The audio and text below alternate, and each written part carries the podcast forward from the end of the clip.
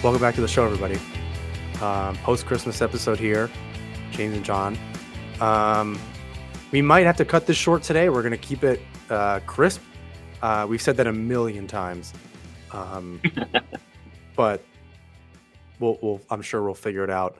Um, we'll keep it brief here in the intro. How's your Christmas? Uh, it was good. It was busy. Um, you know, both the eve and the day, just because um, my in-laws do a big Christmas Eve. My family does a big Christmas Day. So uh, it's always busy and it's always long. But thankfully, the good news is that my daughter lasted real well on both days as a you know a, a hyper emotional one-year-old. So uh, it was the tr- it was truly a Christmas miracle. The best present I could have gotten was that she lasted well on both days. That's how great. was how was your love to see holiday break?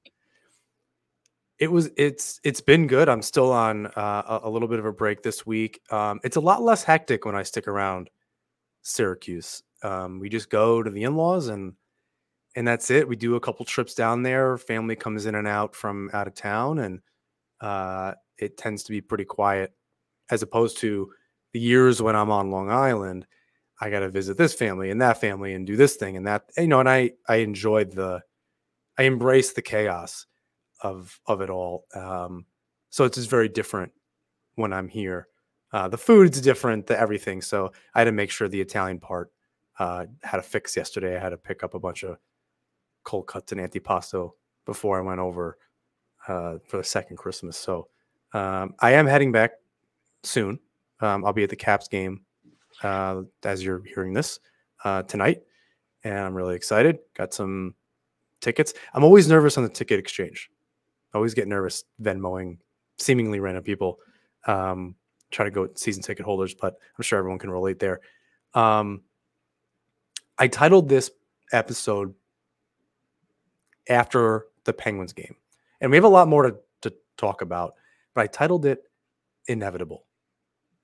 Like you could just see this coming from a mile away. And Tom LaFazzo, as retweeted by Isles Fix, um, called it before, called it before the game. Um, just had blowout loss written all over it. Um, I saw it a little bit later, um, but by then it was two or three nothing, and uh, boy, did that just kind of settle in and ring true pretty quickly.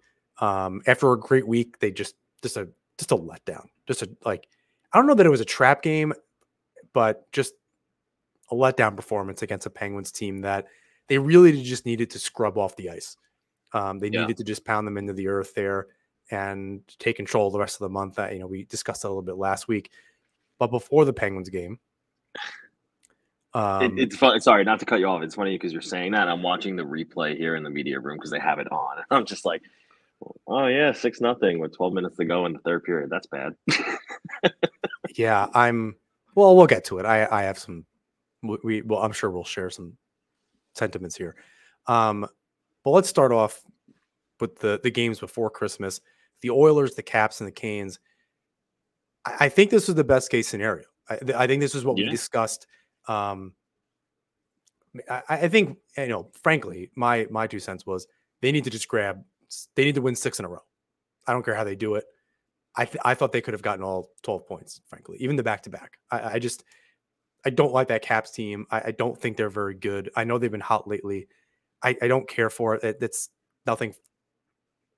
Nothing going on for me there when I watch them. The Canes, their goaltending is as you saw, um, and I saw Kochetkov in person here in Syracuse when he was loaned for uh, literally one game.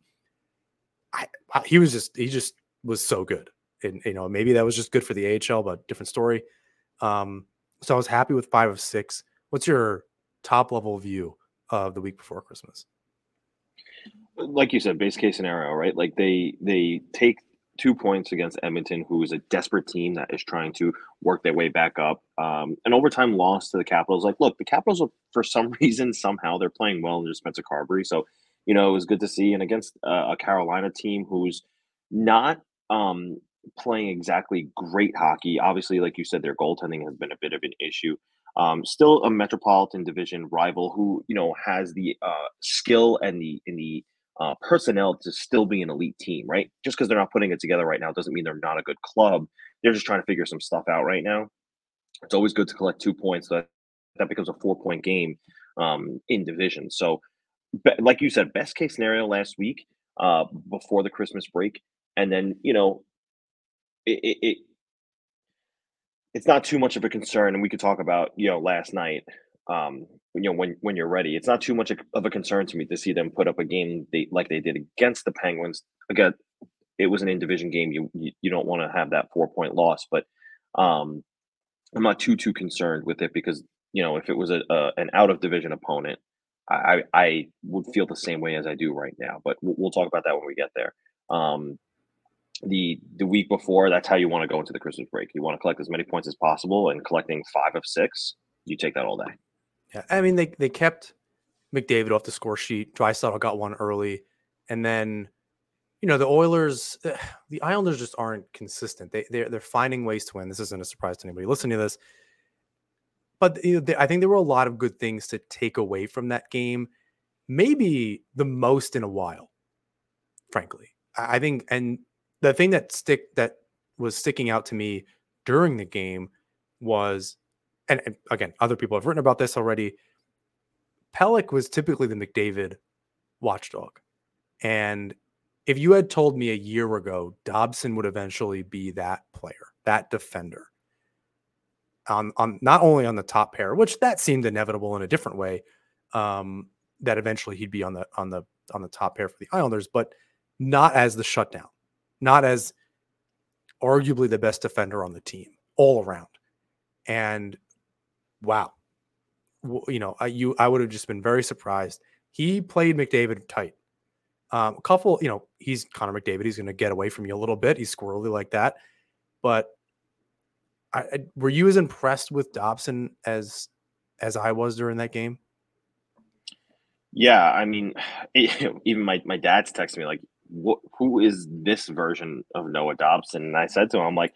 Look, like last year was what it was. It was one of those. He's not a. He wasn't a traditional sophomore, but he was sort of in that sophomore slump where he had a really good first full season a couple seasons ago. Last season there was a bit of struggles up and downs, uh, and this season he's just putting it all together. And, and, what you're seeing is a guy who's coming in with a ton more confidence, uh, a ton more poise, a ton more experience. I mean, that's really what it takes um, for for defensemen at this level at the in the NHL to to find their full game. It takes about a hundred games, which is two and a, and, and a quarter seasons and that's that's what he's at now, right? I, I, know that first year he was in and out of the lineup, but inconsistently. Um, but you know the way that he was brought into the NHL and and um, how he was deployed for his whole career, it was kind of like last year was his sophomore season. So you know his quote unquote junior year being this year, um, him playing the way he has, it doesn't really surprise me to see him starting to put it all together because he's met that 100 games and now he's playing like this Norris Trophy candidate um, that is, you know, not like Jaccob Slavin defensively uh, uh, in his own end, but he's playing well in all three zones, well enough to be, you know, considered. Uh, look, for a while it's been Adam Pelech is the Islanders' number one defenseman. I think it's clearly now Noah Dobson. So um, it's very encouraging. You know, this is something that the Islanders desperately needed on their back end was someone to emerge as a puck mover, as someone who can handle the puck with authority. Um, you know, as good as Pelech is with, uh, you know, handling the puck. Um, and well, I, I, shouldn't say that actually. Let me backtrack. As good as Pelech is defensively, he's he's an okay puck handler. As good as Pulock is defensively, he's an okay puck handler. Noah Dobson eh, has now emerged as this puck moving, um, two-way defenseman who's just dangerous in all three zones.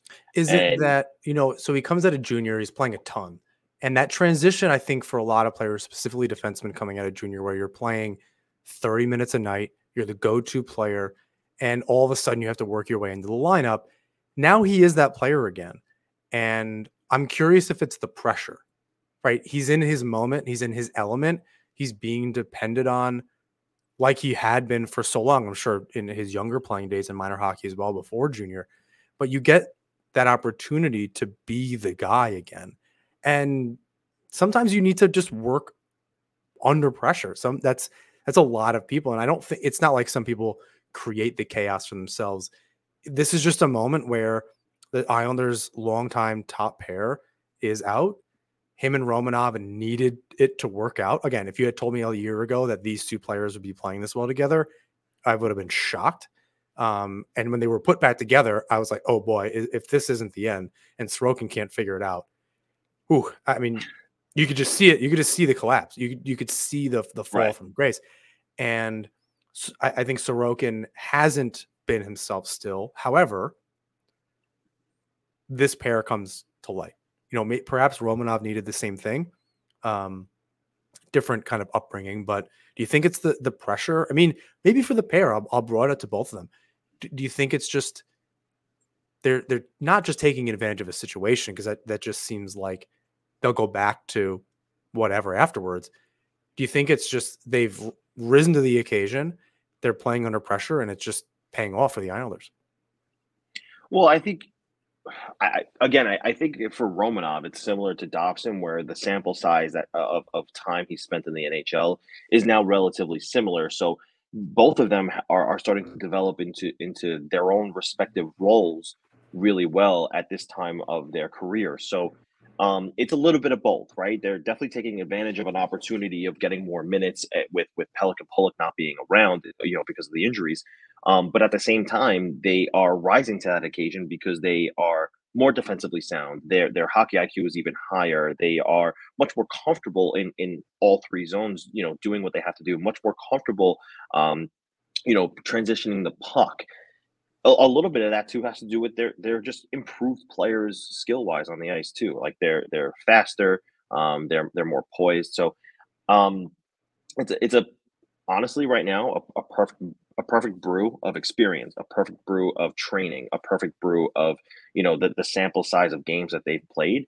Um, this is what I think Lamoriello envisioned when he acquired you know Alexander Romanov. They're literally a day apart for their birthdays. They're the same age. Um, this was a pairing that he thought was going to work really well together. At Romanov being a guy who can transition the puck, but is a defensive defenseman, and Noah Dobson, who is that that pure uh, number one two way guy uh, who can do pretty much all of the above. So they're definitely taking advantage of an opportunity, but you're starting to see the growth of those two, the ascension of those two as the top defenseman for the Islanders. And like, we're, we're not talking about just like top defenseman for the Islanders here. I think that, you know, you're looking at a, a legitimate, like, I don't think this is just going to be a one and done for Dobson. I think this is going to be a legitimate defenseman in this league where he can be in the Norris conversation, you know, on multiple occasions and just a, a purely, um, you know, we're not going to talk about Romanov in that same conversation. But we're going to talk about him as one of the better defenders in this league. And, you know, he might be perennially underrated, like maybe Brock Nelson is at forward.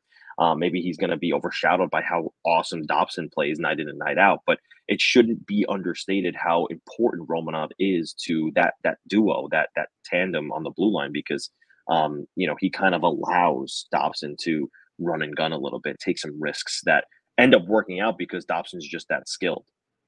I, I am curious what happens when Pelech and Pulock return because the, the deployment, Lambert has an interesting decision to make. Do you continue this the way that it is, having Dobson and Romanov be that first pair, and you can you can deploy that second pair of Pulock and Pelech very yeah. differently, and you can even put Dobson with one of them if you as a shutdown, and you don't need you know Mayfield skating again. I think that's good news. Um, and that's really for that third pair, and maybe with Reilly or something like that. That that in my head works out. I don't think that's far off from what other people are thinking. So it's interesting when they come back. I mean, there's a lot to kind of discuss and figure out with the the, the back end anyway. When when players and that's when the players return, and that seems a little while off. So there's some time, but in the meantime, this is this is good. Um, I, I think it'll be interesting how things progress um, and, and Lambert's decision making. Um, as you transition to the Caps game, um, I, I, think a good piece here is Anders Lee, who I believe had two goals on the week. Um, and I want to say he definitely scored in the Caps game, tying tying the game, forcing overtime. I think he also scored in the Oilers game. Irrelevant, you know, there was five goals in the in the Canes game too. Um, so he scored at least two goals during the week. Um, I'm I'm interested. You know, we, I'm going to keep bringing this up as as time goes on. We keep inching closer to the trade deadline. Um, I don't want to beat it to death, but I think it's worth mentioning. He's just gelling with that first line. Are you are you not entertained is the question because you're you're you know that ha, as we kind of talked about last week or as we definitely talked about last week just there's an opportunity to kind of uh, pick somebody up and i want to get to arthur staples mailbag uh, later who he mentions a few players um are you not entertained is is is the anders lee experience still not what you're looking for despite um you know talking about rising to the occasion he's certainly doing that. No, he he is doing that, and I'll just say he did score in three straight games: Edmonton, Washington, and Carolina. Carolina game, he had three points, a goal, and two assists. I'm definitely entertained. I'm not gonna say I'm not entertained. I, I am for sure. Um, again, I think it's different in terms of you know rising to the occasion and being able to now take on that workload versus rising to the occasion, but I'm on the other side of 30, and yes, I'm gelling right now. But how long can I continue to play at this level? Um, you know, I mean, Barzal he's proven he can do it. Like I, I, don't. I, I agree with you. There's not. There's no evidence that says he can't. And frankly, in my two cents, yes, there's a consistency thing, and you're going to have that maybe wax and wane on the other side of 30. But in the playoffs, I kind of want that line together. Now, again, we're going to get to a specific player later again that would would be something. But as it stands right now, if you're looking at this roster without any changes, um, I don't mind that as a first line going into the playoffs. I, I, don't hate it. Um, I'm not saying that it's it's something that needs to change right now. I'm just saying, you know, there's, and and I'll, I'll be honest, I didn't read Staples' mailbag. I'm not even sure who you're going to bring up later but there are going to be players out there that will be available. Like you, you can't just not upgrade if everyone else is going to upgrade around you. If, if the right player is out there that's going to make your team better, you have to do it.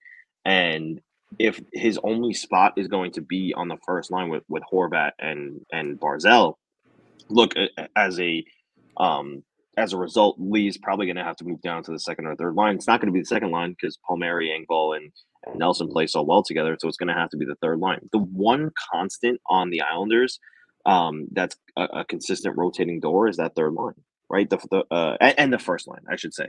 Um, so the two constants are the rotating doors of the first and third line because the second line sticks together. The fourth line, even though it has the the filtering in and out, it's the same same bodies filtering in and well, out. It's it's been fashing for some time now, and uh, we'll also right. get to, but to when Matt it's not, it's Martin or Clutterbuck, and you know who's injured, who's not in Cizikas. It's at least it's the same flavor of players. I I can I can agree. Right.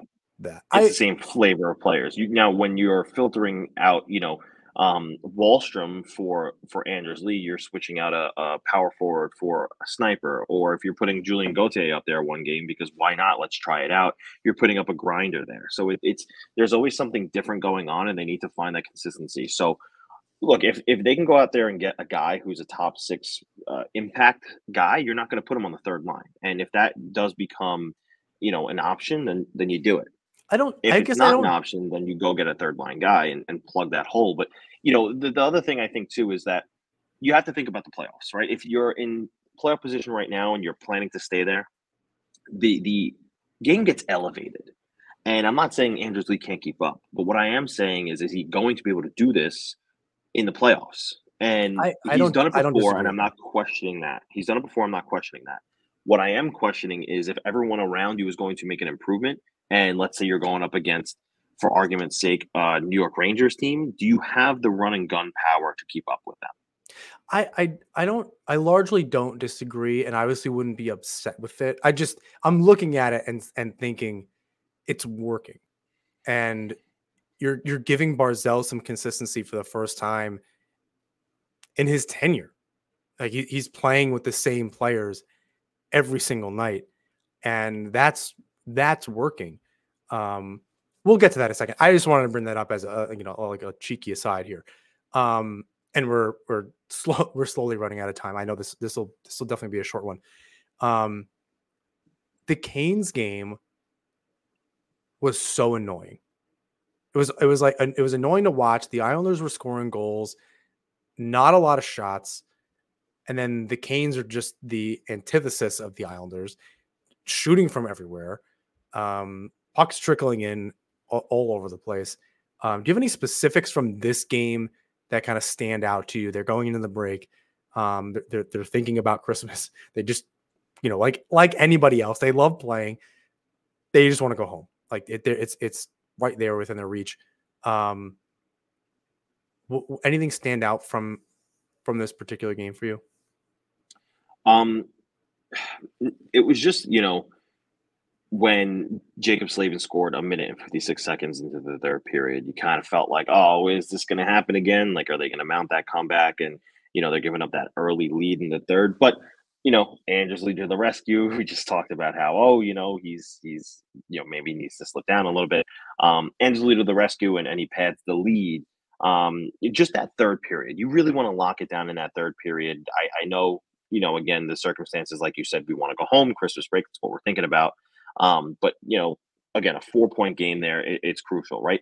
40 shots on goal for the Hurricanes. Let me see here. How many did they get uh, in the third period? Yeah, 15 in the third period. You, you got to lock that game down a little bit. And, you know, again, I know the defensive structure is definitely different since Barry, Barry Trotz has been around, but 15 shots in the third period when you're trying to hold a lead is a lot to give up. And yes, thank God for Ilya Sorokin. Thank God for elite goaltending but that can't just be your crutch and be like, oh, well, we have good goaltenders, so we can give them 15 shots. Now, if it's 15 perimeter shots and they're like nothing burgers and they're just throwing pucks on net from, you know, the far wall, go. That's a lot it. of it. But, that was a lot of it in that game. It, it, didn't even even the Oilers. It didn't seem like I think that was a pretty lopsided third period too. I I I fine. I nothing burgers is very funny. Yeah, I, I think it's if it's just perimeter shots and you know, they they looked okay. I think both they of did. those games were the, the Caps game showed that they can come back late. And I, I like that. Of course, Anders Lee, the captain, doing his thing. And it was a sick move. I think the Oilers and the Canes game was um a bend but don't break kind of thing that we really have not seen from this team this season. I don't think it was the most graceful way to do it. It wasn't a Barry Trotz era you know, defend the fort type of thing. But you would have liked to see the Islanders at least use their offense as defense. And we've talked about how they've had success with that when they're pushing the pace and not allowing the team to get possession. You need to have strong defense and obviously a, a, goal, a stronger goalie behind it. But the, the defense is a question mark with or without all of your players. I don't like that narrative, by the way. Oh, they're without these. It just it doesn't matter who they're without they're winning and losing the same way. It, it's irrelevant. And that's a beauty and a curse. Like you can make it the rest of the season knowing who you have there is good. And also know when these other players come back, these mercenaries, Bortuzzo uh, specifically, because I think Reilly is not necessarily in that camp because he fits in so well. Sorry, Sebastian Aho. But I, I think it's a good thing for the Islanders the rest of the way. So both of those games to me showed there's still a little Trotz left in this team. Whether or not that's the voice uh, and who was telling them to do that or why they did that, I suppose is irrelevant. They managed to do it. Any closing thoughts on the pre-Christmas? Uh, no, just just that they need to play or, or collect points the way they did. Um, more like the Edmonton game, less like the Carolina game. Bet the action on the ice with DraftKings Sportsbook. Download the app now and use code THPN. New customers get 150 bucks instantly in bonus bets for betting just $5 on hockey. That's code THPN only on DraftKings Sportsbook, an official sports betting partner of the NHL. The crown is yours. Bonus bets expire 186 hours after issuance. Gambling problem? Call 1 800 Gambler or visit www.1800Gambler.net. In New York, call 877 8 HOPE New York or text HOPE New York 467369. In Connecticut, help is available for problem gambling. Call 888 789 7777 or visit ccpg.org. Please play responsibly. On behalf of Boot Hill Casino and Resort, 21 plus, age varies by jurisdiction, void in Ontario. Bonus bets expire 168 hours after issuance. See dkng.com slash hockey for eligibility and deposit restrictions, terms, and responsible gaming resources. NHL and the NHL Shield are registered trademarks of the National Hockey League.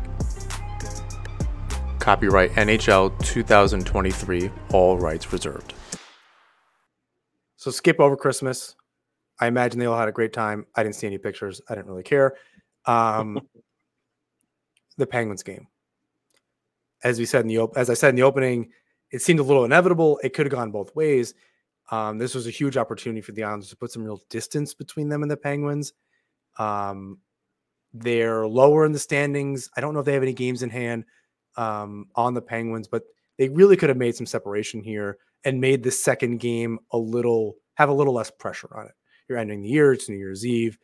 Um, you know, four division games in a row, right? Canes, uh, Caps, Canes, Penguins, Caps, Penguins. So five in you know uh interdivision or interdivision games to end the year. That that's a huge opportunity here, which is why that's what we talked about last week. Um, the, the thing I want to just point out, I'll, I'll throw it to you: six goals in the second period in 10 and a half minutes and it felt like a lifetime. It felt like a second in a lifetime together. It showed how these smaller lapses over a short period of time just get amplified by this team and just they're just out of games really really quickly whether they are up or down already um, it's these just small mental lapses again it's 10 minutes in a hockey game there, there's a lot of other hockey 50 other minutes to either get yourself into it to begin with or whatever.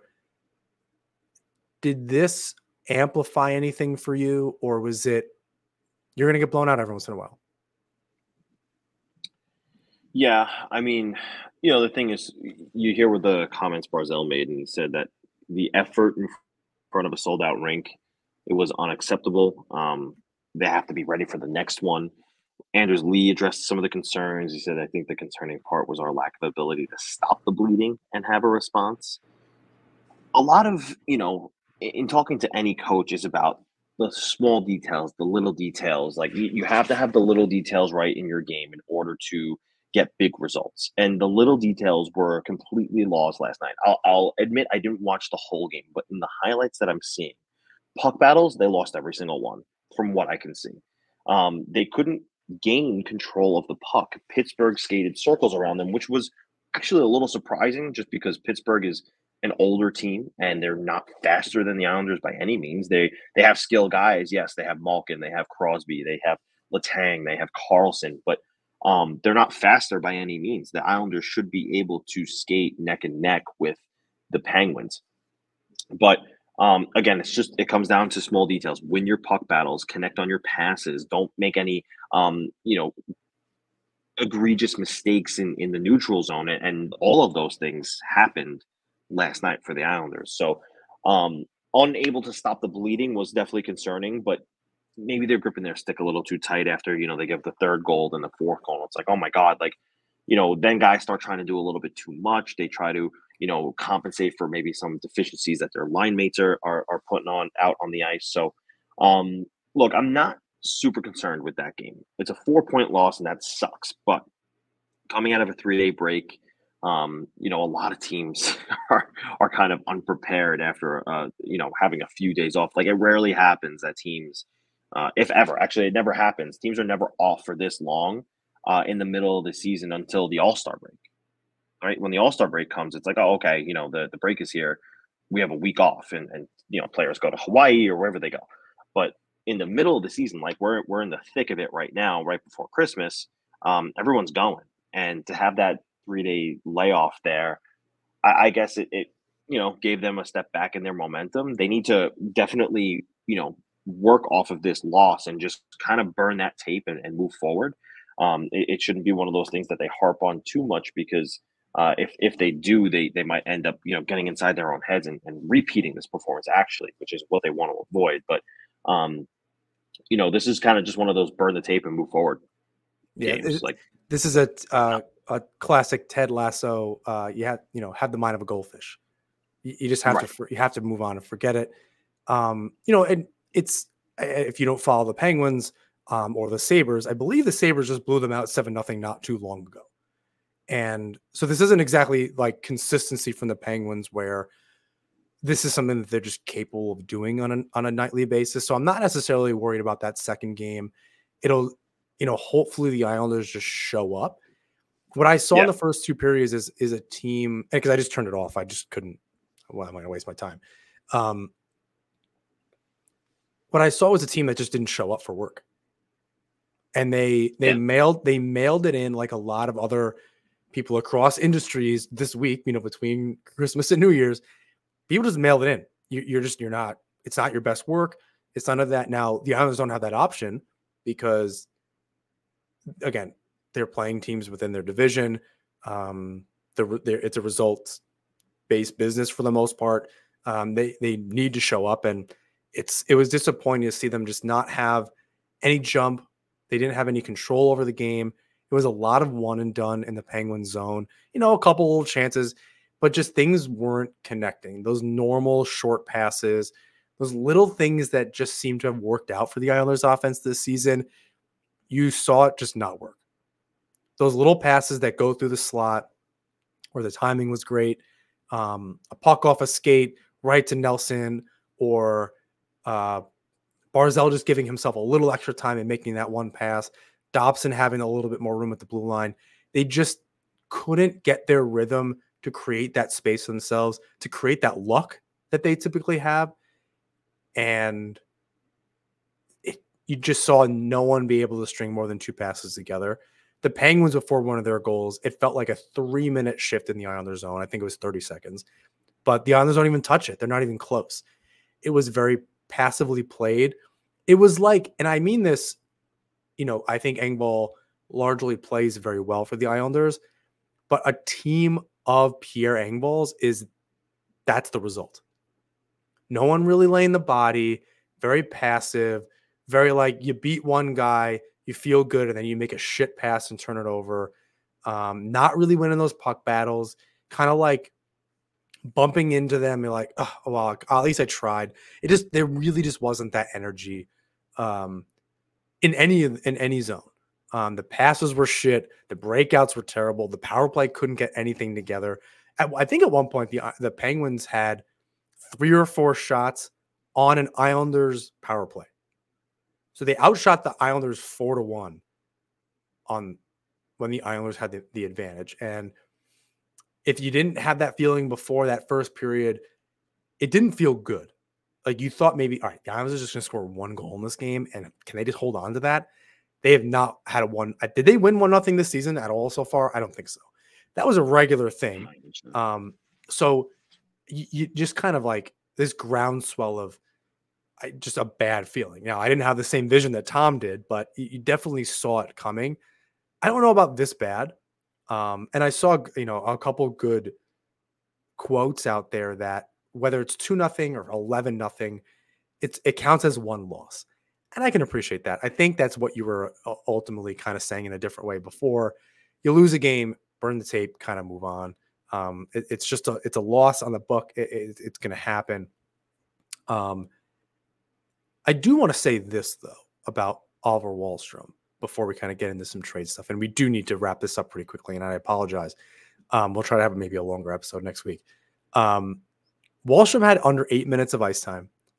Absolute ghost in in in both periods hardly hardly heard this man's name. It wasn't I was looking for him on the ice. I noticed Pageau, I noticed Holmstrom. At a certain point, I was like, man, Holmstrom's our guy. Like, he's got to just five on five. He's got to sneak one in here. Didn't notice Wahlstrom for a second. Um, I know you didn't watch the game. Is that a growing concern? Like, is it just this guy just doesn't fit? He doesn't have the confidence it, and ultimately it's not going to work out here? It's starting to seem that way. I look, I have no doubt in his his ability as a player, but maybe it's just a fit uh, a thing for him. Maybe he just doesn't play well in this in this system. Maybe he's just you know, honestly, maybe he's just not even an, an, an NHLer at this point. Excuse me. Um, the fact of the matter is, is that he, you know, talked a big game this summer about how he was revitalized and he learned a lot in reflection, yada yada.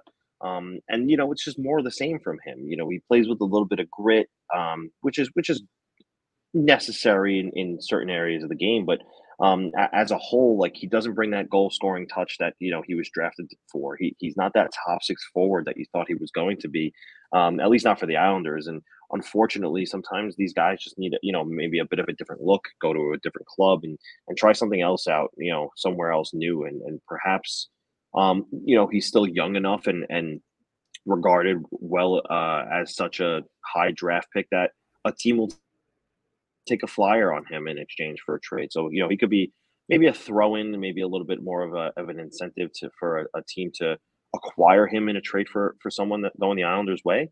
Um, I don't think his trade value is completely diminished, but it's certainly not what it would have been, you know, maybe a year ago.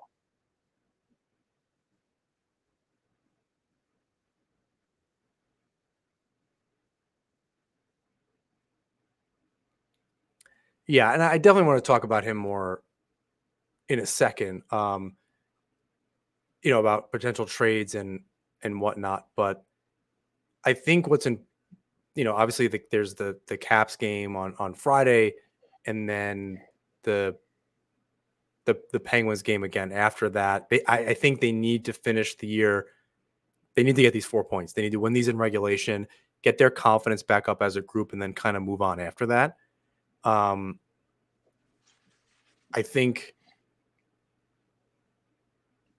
I'm a little I'm a little worried. I just they just can't be shaken. Sorokin's confidence. I don't like that they left him in that entire game. Um, I really, you know, I just envisioned that Patrick Roy thing where he's just like, I know I just signed a thing like I'm not playing. Like I'm that like you you can't do that shit.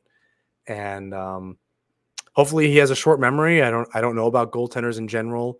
Um and forget Russian ones. So I, it just could be a, a, a you know giant question mark. Um, but that worries me a little bit.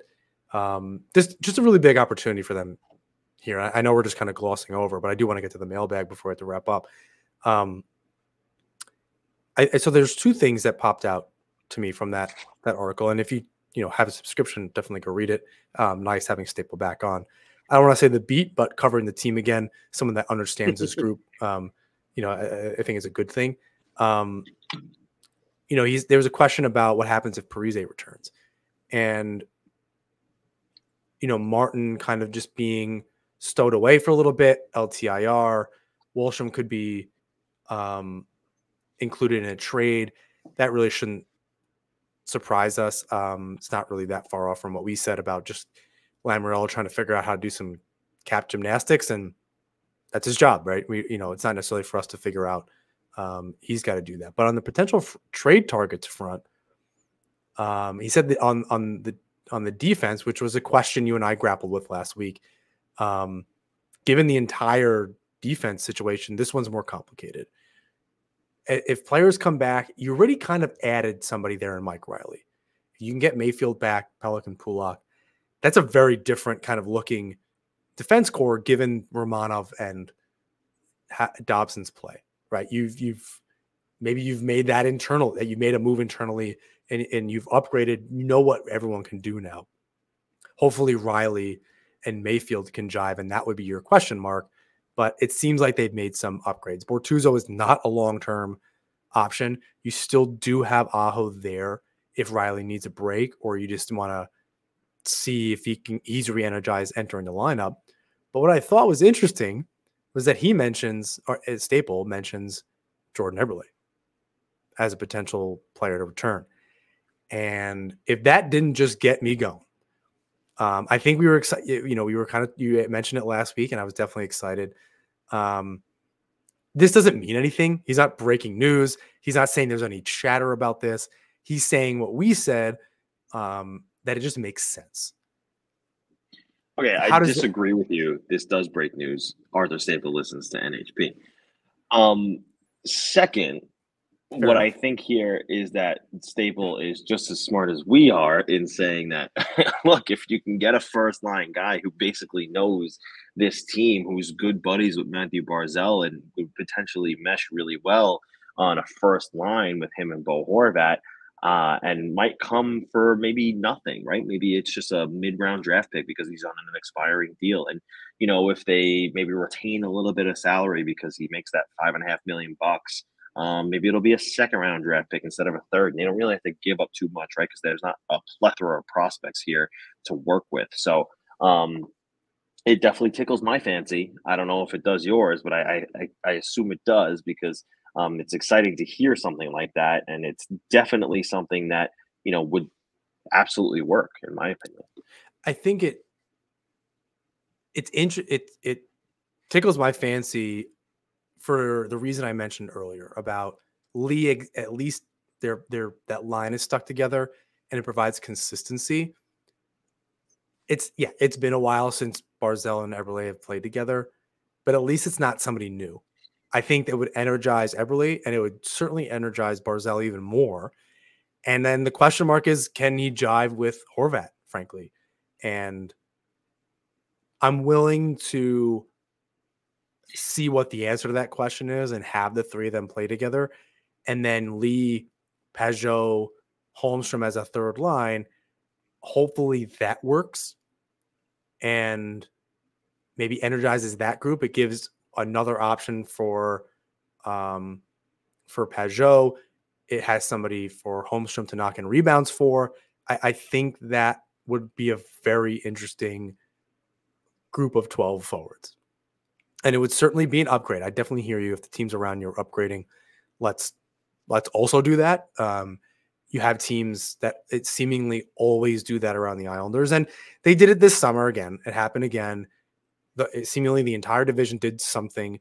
The Islanders didn't. Then they pick some guys up off waivers. They makes these really really small trades and signings and things, and look kind of look where they are right right in the thick of it. Um, they're certainly not running away with it, but they're at least of the teams in position or with the potential. You know, look at the Devils right now versus the Islanders. You'd rather be where the Islanders are, despite how they got there, because you can just change your tune. You can tighten up defensively. You can do all these things. So I think as it gets closer, it would be great to kind of see the Islanders uh, make a move like this because it seems, you know, I, I, I know we talked about his uh, his contract last episode a little bit, and it's escaping me. But I don't know. You you get do you find a way to make that work? And it's definitely some cap gymnastics, depending on what. Um, maybe he's UFA. I can't remember. Maybe you figure it out, and then that's your. Eberle worked with Barzal on the first line, um, and now Barzal not as a center, and with somebody like just an absolute stud in Horvat I see it. Um, and he, he uh, Staple mentioned a couple other players. Um, I believe Sammy Blais uh, with the Blues and Barabanov. Um, I think if you're just going to make make a bet, you you do with a guy like Eberle, frankly, and um, someone that has played on the island in a top six role. He understands the system mostly. Um, Barzal, etc. I don't know that you go after some of these other players that um, they could work, but they're more of a question mark than Jordan Eberle would be. So I don't know what needs to happen there. Um, but it, I don't know. I don't want to say it's possible because I don't know what the ins and outs are, but it's definitely seems possible. Like it doesn't seem like it's not the craziest thing. They're not trying to trade for Draisaitl or Marner or MacKinnon. Like it's it seems within the realm of possibility. Um, so we'll see. Um, sorry to cut this short any closing thoughts here? Uh, no, I, I just think that, you know, it is possible. I know you're like kind of trying to figure out in your brain how it might be possible. I just think it is. There's a if there's a will, there's a way. Look, Patrick Kane's a Red Wing. Like anything is possible, right? And he's so, a point per game um, player. Like he and he's playing great. And you never know, yeah. right? You can just have these players have a resurgence playing with the right guys, and maybe Eberle needs that, and the Islanders also need that. If, if Eberle's a UFA at the end of the season. Um, and we should know this. I just didn't have he a lot of time today. He is. he is. So I mean, if if um if the Kraken can retain a little bit on that, and the Islanders can sweeten it on their end, like that could super work. I don't care what happens after that, you know, whatever. But um, if they can retain a couple million on it, like go for it. Kraken earn in it. So I maybe it's maybe it's what they need. Maybe both sides need that. And uh Lamoriello seems to have the phone numbers of far Western Conference teams, notably Vancouver. Um, but Seattle's a short drive away, so I assume everyone just, you know, hopefully they're just having conversations and, um, yeah, it's definitely exciting. I'll, I'll, I'll say that. Um, I think that does it this week. Again, really sorry for cutting this one short. We did manage to get 45 minutes out of it. Um, please rate, review, subscribe wherever you listen or watch the show. You can follow us on Twitter, Instagram, Threads, and YouTube at Aspen Hockey. You can find James work at New Jersey Hockey now. He's currently in the media room um, at the Devils practice facility, I imagine, and at the fourth period. James, and the new year right. Bring us home. Happy New Year, all, and uh, we'll see you in 2024. Let's go, Islanders.